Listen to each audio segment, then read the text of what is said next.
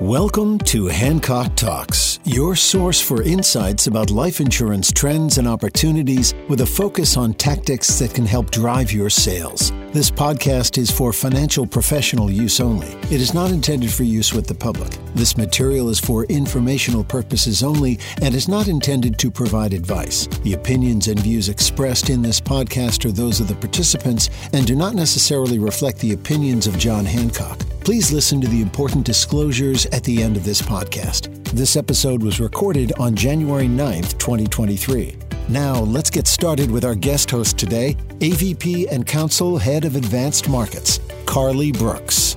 Hello, and welcome to Hancock Talks. I'm excited to be here today as the host of the show. Joining me today is Army Robinson, Chief Advocacy Officer for Finseca. Army has been integral in helping to guide the profession through tax law changes and helping to secure key victories that benefit the profession. Before joining Finseca, he advocated for dozens of clients at a premier DC based bipartisan lobbying firm on various issues ranging from tax to cybersecurity. During more than a decade of serving the US Congress, Army worked extensively with committees on ways and means and financial services. Today, I'm very excited to welcome Army to Hancock Talks to share his insights on what the year ahead may bring for our industry, both in terms of legislative developments and priorities, as well as the general economic landscape. Welcome to the show, Army. Thanks so much for having me, Carly. It's great to be here. We're excited to have you here, and I always enjoy the opportunity to spend some time connecting with you, Army. So thank you. Let's dive right in. So last year, we saw a lot of economic uncertainty with rising interest rates high inflation, volatile equity markets after the longest bull run in history. Certainly a lot going on last year. The pandemic driven growth that we saw back in 2020 and 2021 also has started to somewhat wane. What are the, some of the most significant economic trends that you foresee for 2023?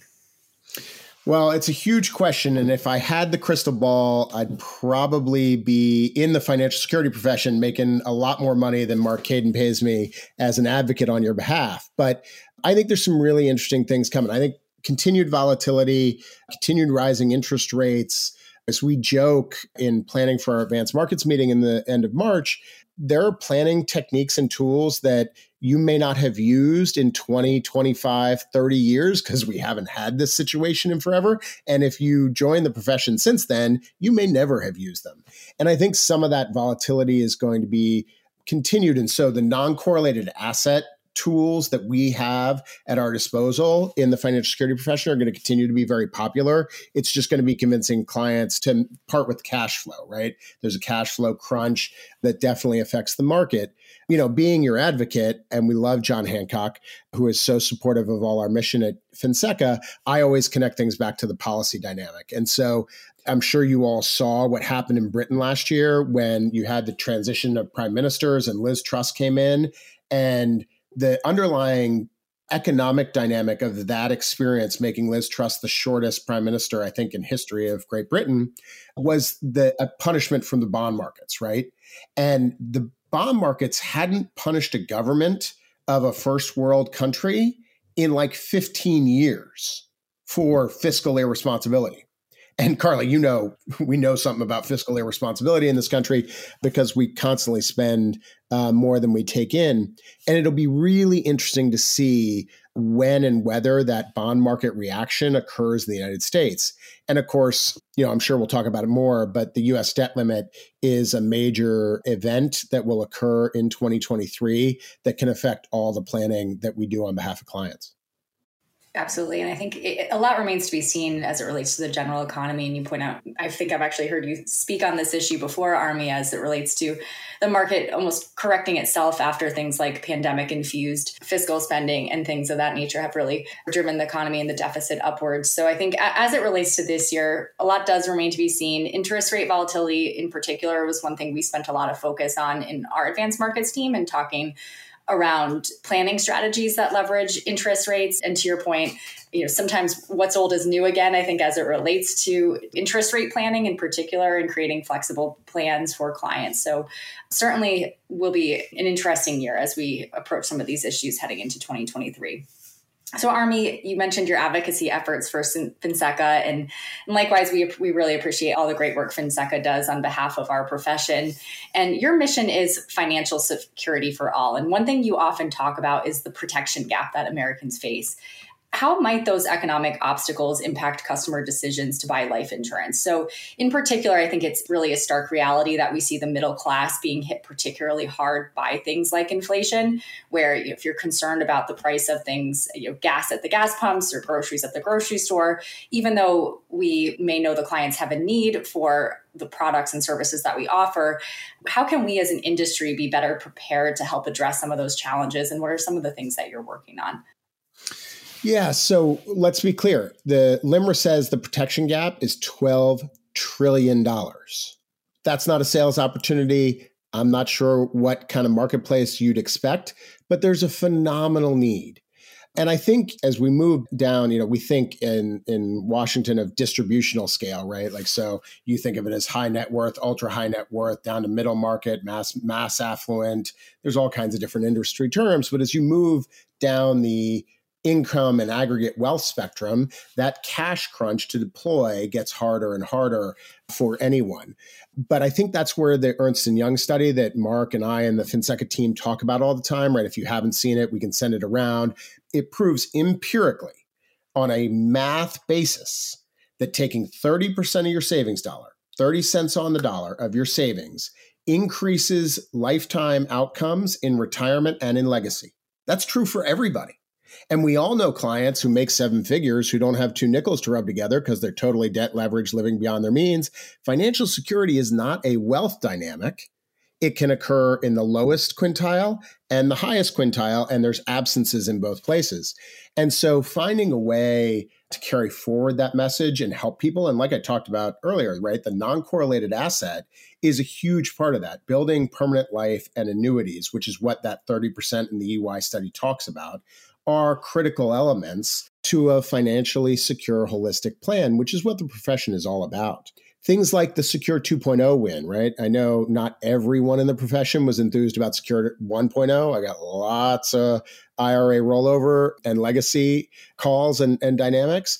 But in the aggregate, these two bills, Secure 1.0 2019, Secure 2.0 just passed and signed by President Biden at the end of last year, will increase the economic and financial security of the American people. And having more people save earlier will increase the number of people who have the money to do planning with a professional, a financial security professional, in the aggregate over time, right? If you actually take that student lending matching provision and start getting your employer match at 22, by the time you're 32, your family's going to have a lot more money and a lot more need for assistance in managing it. And so that's a really big deal. I mean, some of the key provisions I see, Carly, that'll have a more immediate impact on the profession from Secure 2.0.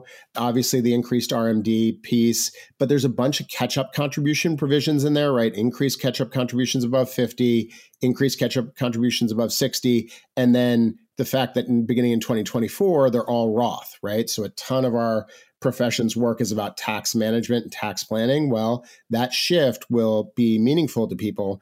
And then the other interesting one is the provision allowing 529 rollovers in certain circumstances. So you're able to take that if you know you've got a client who didn't spend it all, their kid got a scholarship. Now there's a provision that allows them to enhance their long-term retirement security by rolling over parts of that 529 account, which is another interesting client conversation starter to have with different people.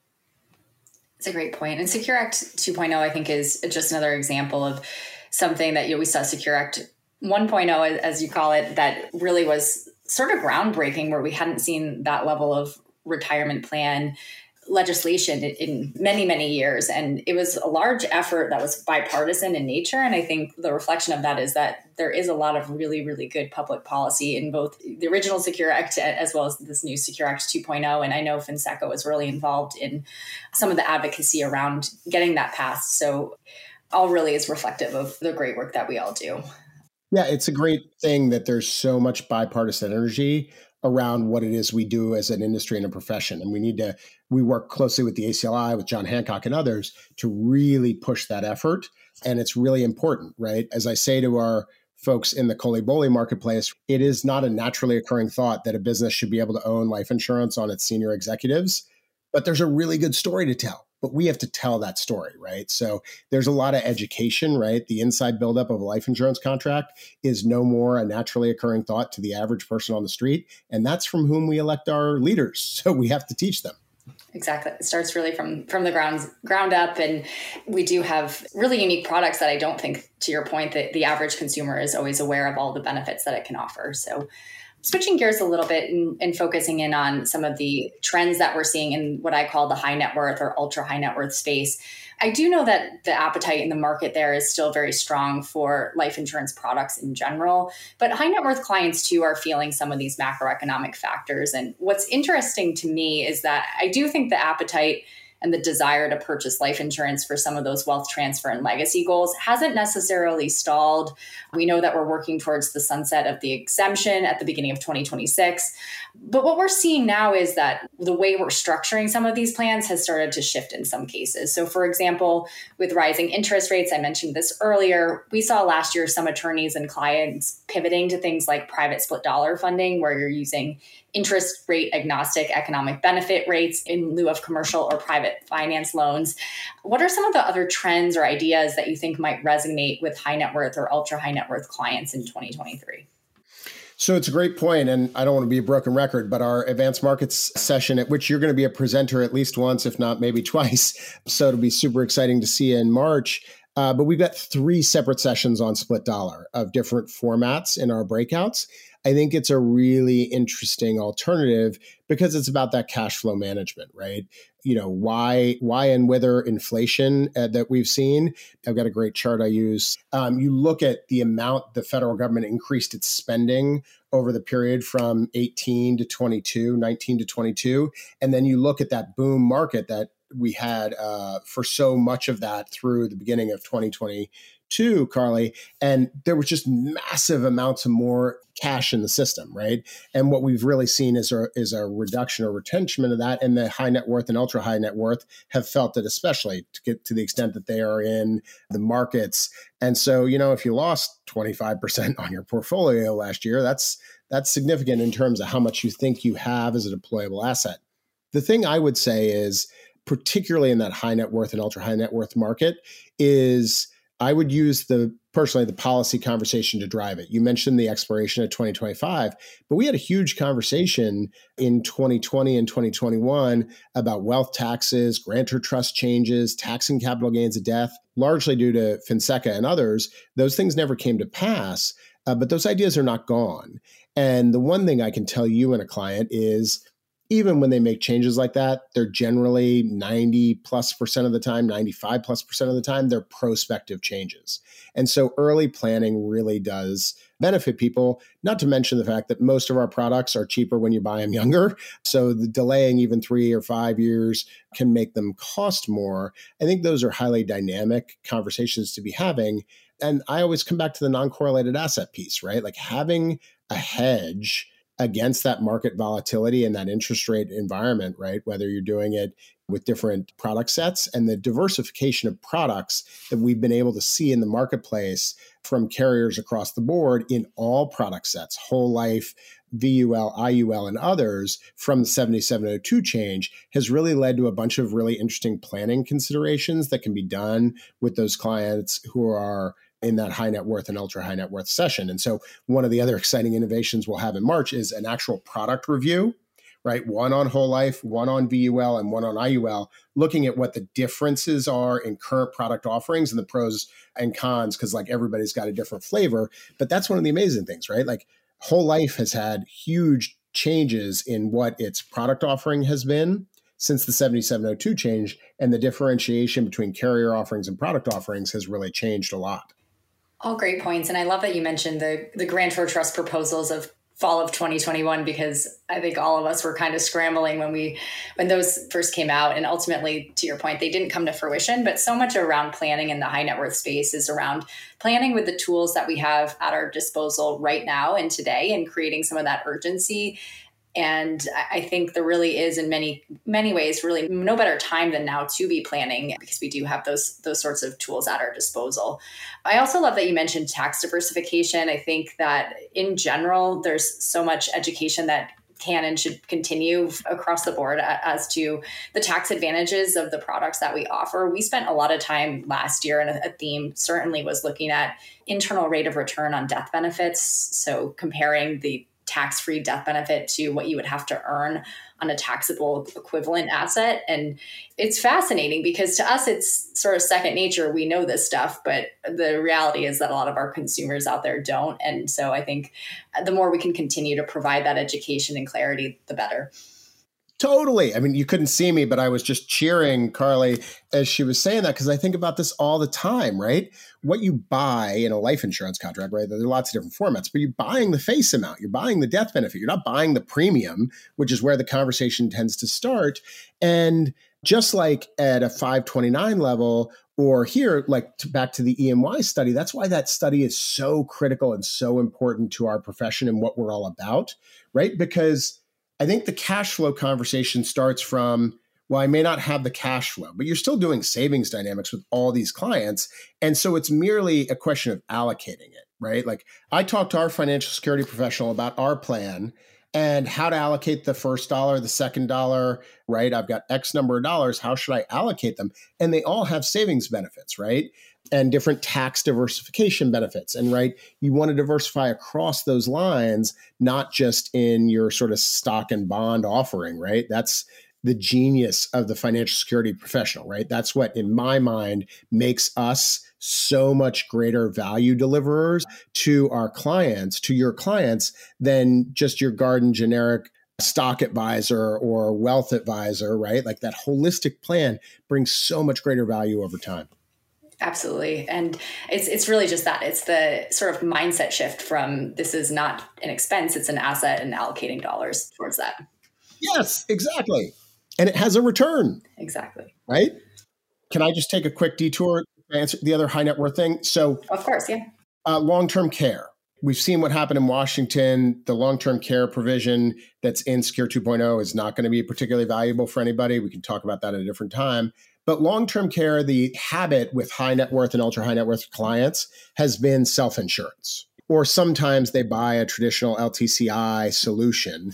Those are super expensive and not as offered anymore. But that's where I think there's huge opportunity for the hybrid product set that is offered and the innovation that because I know that's where we're going next is carrier innovation, right?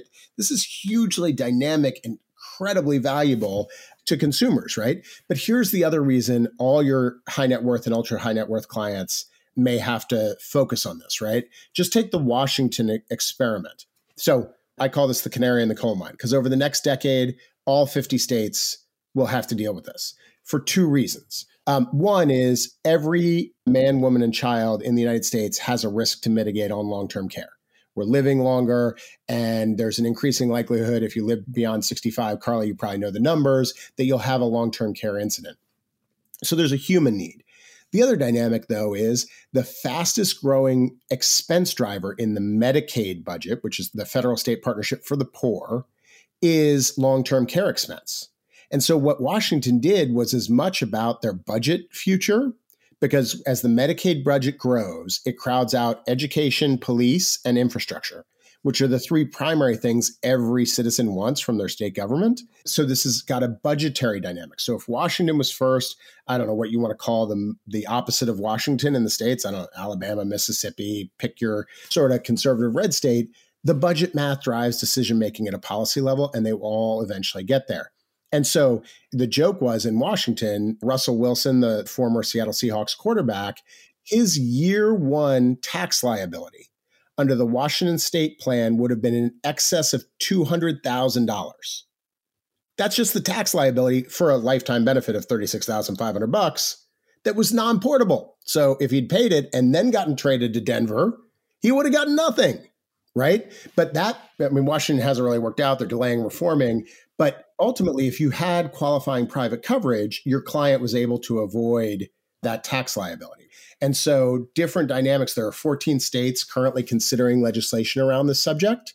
And again, if you get your clients appropriate coverage, then they'll be able to avoid some of that tax liability, if not all of it. And there's a great dynamic and a great planning need. Not to mention the fact what I love about the hybrid product is if I get hit by the proverbial bus and go in an instant, my family still gets the death benefit, right? To that planning of assets. And so I think long term care is going to be an increasing conversation with high net worth and ultra high net worth clients.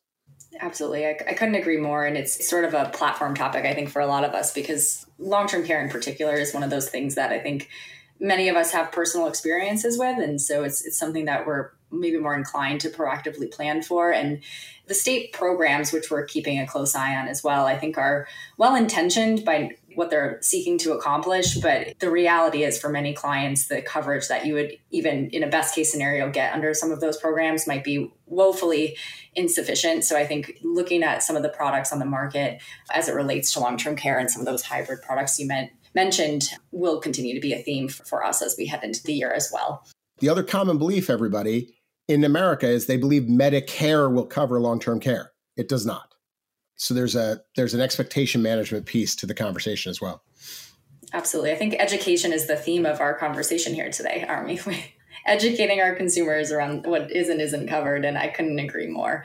Uh, so, you mentioned some ideas and things that we're seeing out there in 2023 in terms of insurer innovation, but carrying with that theme a little bit, I do think a lot of this starts at the carrier level, and that innovation is key to continued growth. And the great news is there are so many, so many choices out there in the market for clients of all financial profiles. But in the high net worth space in particular, what other trends have you been seeing? What might we expect to see in 2023? Can you comment on that a little? Sure. I mean, I think so. Finseca's position is exactly what Carly said. We believe in a healthy set of carriers. We like lots of carriers, lots of products. They all serve different solutions to particular client planning needs and they're tools like anything else, right? They can be applied well or misapplied, but the the choice that consumers and financial security professionals have to deploy is really critical to be able to craft those specific plans for particular client needs. I think the fastest growing product set over the last decade, and we've talked about a bunch, is been Index Universal Life. And the NAIC is now in its third round in seven years of trying to tackle the illustration wars that have gone on there. And I think they're not done. But I think there is also uh, what I'm told, and remember, everybody, I'm an advocacy expert, not a industry expert. But I think what I've learned from a lot of the professionals I talk to and the industry experts, the carrier reps, is there's a lot of really interesting innovation coming in the VUL marketplace.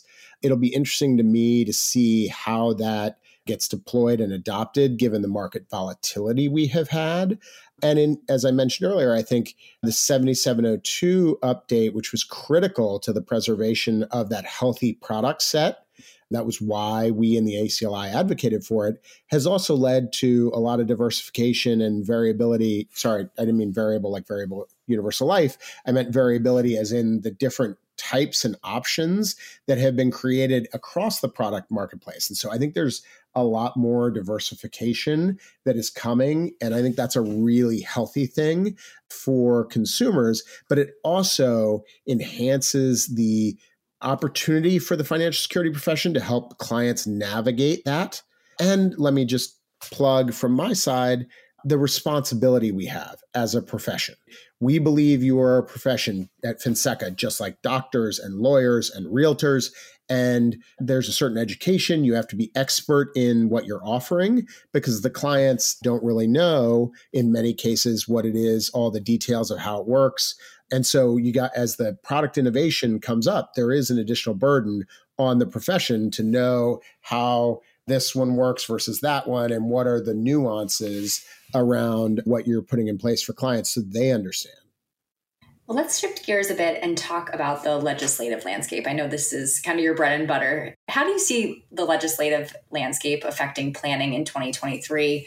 Do you anticipate any opportunities for tax law changes in the year ahead? And what's sort of on the agenda for Finseca that we should be keeping an eye out for? Sure. So I think the era of divided government has begun again. As of this recording, Speaker McCarthy has ascended to the top of a 222 seat House majority, one of the thinnest in history, uh, flipping just the thin one that Nancy Pelosi had last Congress. So we have Joe Biden in the White House, Chuck Schumer leading the Democrats in the majority of the Senate, and uh, Kevin McCarthy in the House. So anything that happens this year w- is going to have to be principally driven by crisis, deadline, or broad bipartisanship Uh, those will be the three biggest things. And I think everybody is watching the federal budget process and the debt limit, which will come later this year, as major inflection points. Those of you who recall, you go back to when this happened during President Obama's term, and the Republicans retook the House in 2010. Speaker Boehner was elected Speaker in 2011. And as you mentioned earlier, Carly, there was that fiscal uh, retrenchment that led to the sequester and a bunch of other things. So I think that conversation is going to go a lot this year. I think the opportunities for tax legislation are going to be fairly limited. And I think everybody is sort of gearing up for what happens in 2025 when uh, about 40 to 45%, depending on how you measure, of the Tax Cuts and Jobs Act, principally focused around the individual side of the code, will expire on 123125. And so I, th- I, expect later today we will know who is the Ways and Means chairman for the Republicans, and that will guide a lot. But there's a bit of a nuance to our Constitution and tax law. Uh, it gives the House of Representatives, like quick geekdom on my side, the House originates all tax legislation. And so one of the dynamics between the House and the Senate is I think a lot of people thought if there had been a Republican Senate, we would see TCJ permanence bills flow through this year because that's a unifying issue for Republicans uh, as a general matter. However, doing that with a Democratic Senate would mean handing them tax vehicles that then they could strip out the guts and like send it back with something else. So I think there'll be a reticence to do that. There may be tax legislation at the end of the year based on some of the expirations. Uh, there's certain tax law pieces, just like healthcare pieces, that expire at the end of every calendar year. And there may be a deal to try to put something on President Biden's desk to address some of those things. But I think it will be fairly limited unless it's a part of a grander negotiation, not unlike the fiscal cliff deal that Joe Biden, then as vice president, negotiated with Mitch McConnell back in 2011, 12, and 13 around the expiration of the original, remember the Bush one and Bush two tax cuts. But I think most of it will drive towards 2025 on tax legislation. The other thing, as we've moved into state advocacy, that is a big issue, right? When when the federal government is divided, Carly, the most partisan influences move to the states. And so, where it's progressive policy, we'll see it from Democratic trifecta states where they have everything lined up. As one example, Michigan has the first Democratic trifecta in 40 years. Gretchen Whitmer, the newly reelected governor there, is a Democratic darling, maybe a future presidential candidate. And so we, we're looking at that and what does that bring? and so same thing on the republican side you know states like texas or west virginia what do they do the other big thing is obviously the regulatory state at the executive level or the federal level excuse me. So we're watching we've been very successful in forestalling a new dol fiduciary rule continuing that as a major priority for the association for finseca and for the acli it's been a great partnership there. So that's a big deal. And then there's all kinds of new things right? Like one of the things that hit my radar just over the weekend I don't even have a full description of, but like these things will come up. The Federal Trade Commission issued a new rule last week that would ban like 99% of non compete agreements. And so that'll have economy wide effects. And there'll be a whole process that we've got to figure out what that means for the profession and for the industry uh, as we roll forward. And those kinds of things will continue. We're particularly vigilant, Carly, as always, with the Treasury Department while our Constitution does limit their ability to make major, major changes.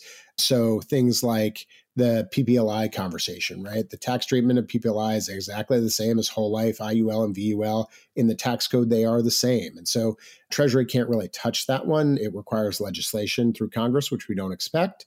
But on the other side, right, there have been indications that some in Treasury and the IRS want to rewrite the 409 Cap A rules, which govern non qualified deferred comp. That could be a whole Pandora's box or can of worms. Certainly, we're always vigilant around 199 Cap A, the qualified business income pass through deduction. This is one of the things that allows our profession and your clients great planning opportunities around 199 Cap A with clients about cash flow management, DB plans, and small businesses, all kinds of fun stuff. A rabbit hole for today. But a huge part of that win was regulatory. And since what one regulation does, another regulation can undo. And so certainly we are looking at that as well. That's great. And so I think as it looks to planning ahead for both this year and with 20, you know, end of 2025, 2026 in mind, we've spent so much time focused and really honed in on the estate tax sunset, which is certainly important and a huge opportunity for a lot of clients. But I think you point out there was a lot more in the Tax Cuts and Jobs Act than just the increased estate tax exemption or temporary exemption increase. And so we'll be keeping an eye on and kind of reporting on some of those individual income tax changes that might impact the clients that we serve, you know, in the time ahead. So I think those will continue to be pretty pretty important themes for us this year. Absolutely. So, you know, before we kind of wrap it up, in Washington, things can and do change on a dime. I know you're keeping a very close watch on all things that may impact our industry legislatively or in the regulatory environment. But just out of curiosity, how do you go about setting and prioritizing that agenda? So, are you kind of monitoring things and pivoting as needed, or how does that, what does that look like? Sometimes it feels like a lot of whack a mole, like this FTC yeah. thing, Carly. Uh, but in truth, it's a lot more organized than that. So, Finseca has our board, obviously, but our government affairs committee or our advocate committee, uh, renamed after our pillar around advocacy, is our sort of governing body. And we establish a, an agenda every year that they approve and, and, input to. And we take input from carrier partners, from producers, uh, sorry, financial security professionals. I violated my own rule. I said I wouldn't do it, but I did.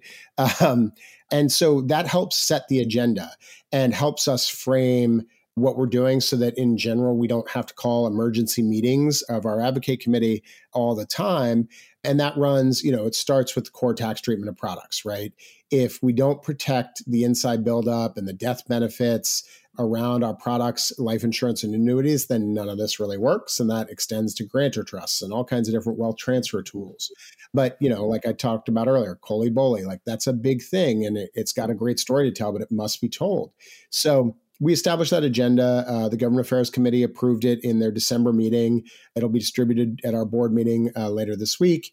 And that sort of sets the frame. But like the Kentucky attempt last year to tax financial advice with a 6% sales tax on services, things can and do come up. Uh, just like this FTC thing. And then we have to evaluate them, take input from our members and our partners. And then if we determine, and the Government Affairs Committee, the Advocate Committee determines that it's something we should engage on, then we go to work. And that they do a lot of it. That we have a working group series of working groups, which are just kind of subcommittees of the advocate committee that talk about different topics. So, wealth transfer, executive benefits, holistic and retirement planning, standards of conduct, all that DOL, New York 187, NAIC, uh, annuity best interest. And so, there is a lot of different elements and inputs to it. And then we just have to, you know, my my old boss used to say semper gumby, always flexible. Uh, so you just gotta you gotta be able to meet what comes at you when it does, because the government definitely takes actions that can affect us on a regular basis. Great. Well, thank you so much. As we wrap it up today, where can our listeners learn more about Finseca and some of the advocacy efforts that you're working on, and how can our listeners potentially get involved with Finseca? Yeah, I love that, Carly. And uh, finseca.org, F I N S E C A, think financial security for all, finseca.org will give you the best introduction. I invite anybody who's interested in learning more to reach out to me or a member of the team. And if you just want to kick the tires and see what's up, like come to the advanced markets meeting March 20th to the 22nd in DC. Carly will be there presenting. I'll be there. Come hang out with us. It's a great time. We go to the Hill and explain the value and importance of our profession. Uh, you know, 80 new members of Congress were elected last year, and they come from every walk of life, and very little of it is insurance. And so we have to teach them about the value of what we do. And when we do that through a very sophisticated process, we get better results. And that's been the track record since I've been around. I didn't create the process, but we aim to perfect it every year. So, really, all you got to do, Carly, as you have done and been such a great leader, is raise your hand. And then we will make it fun and easy for you. And I think there's incredible value to be provided by Finseca. And that's our goal, right? We want to be the American Bar Association, the American Medical Association of the financial security profession. But to do that, we need everybody to join us and help make us better. So thank you very much. Thank you so much, Army, for taking the time to join us today. Again, can't thank you enough. Always enjoy the opportunity to connect with you. And I think our listeners will get a lot out of the conversation today. So thank you. Love it. Thanks so much. We appreciate you joining us for this episode of Hancock Talks.